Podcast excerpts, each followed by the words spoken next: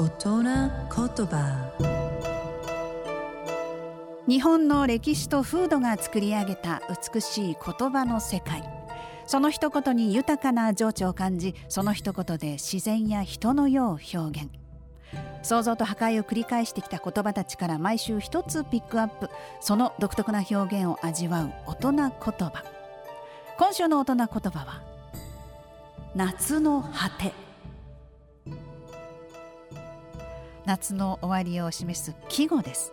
夏の終わりなんか寂しい気持ちになりますね。過ぎゆく季節を惜しむ意味を込めてこれまでたくさんの歌が詠まれてきました。俳人鈴木真砂女さん。